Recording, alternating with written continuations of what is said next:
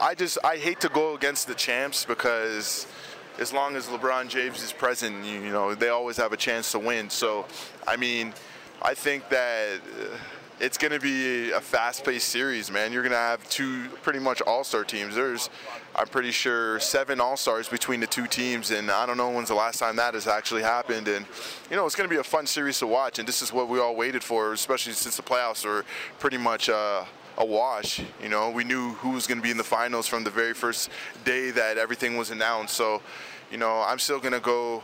You know, I think the Cavs in seven. I, I want to see LeBron win again.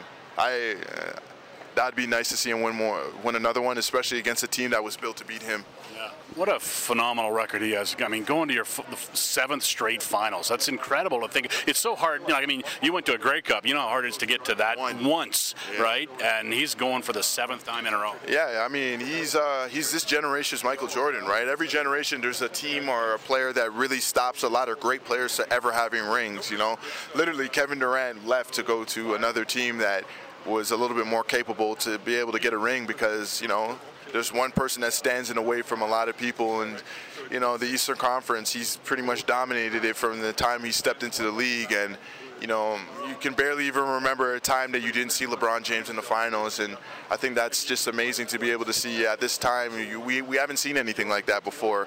And it's been with so many different teams and so many different coaches. And you know it's it's fun to watch man. Like he's he, I, you know, he's so scrutinized and and we we want him to score 50 points a night and uh, average a triple double, but there's going to be a day when he's not going to be able to play anymore. We're gonna we're gonna you know wish he was still playing, just like with Kobe. Everyone hated Kobe until his farewell season. Now everyone loves him, right? Like let's not forget he crushed everyone.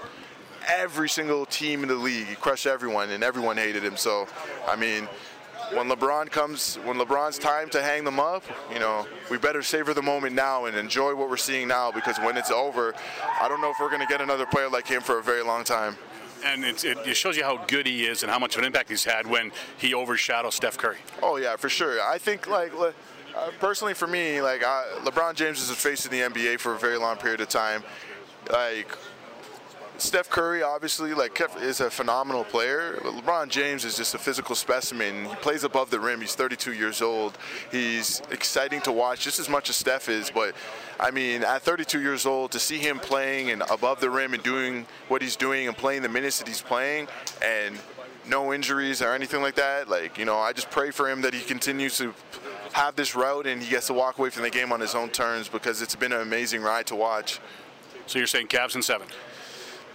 Yeah, I think I think I think it's going to seven regardless. I'll be surprised unless there's an injury. I think it's going to go to seven regardless. So we're going to get it. Like we're going to get what we want, right? So we want seven games, and hopefully it goes to seven. And honestly, whoever wins, it's gonna uh, you're going to be able to clap for either of them. There's going to be applause for either either team. But I, I just think I just want the Cavs to win. See LeBron do it again.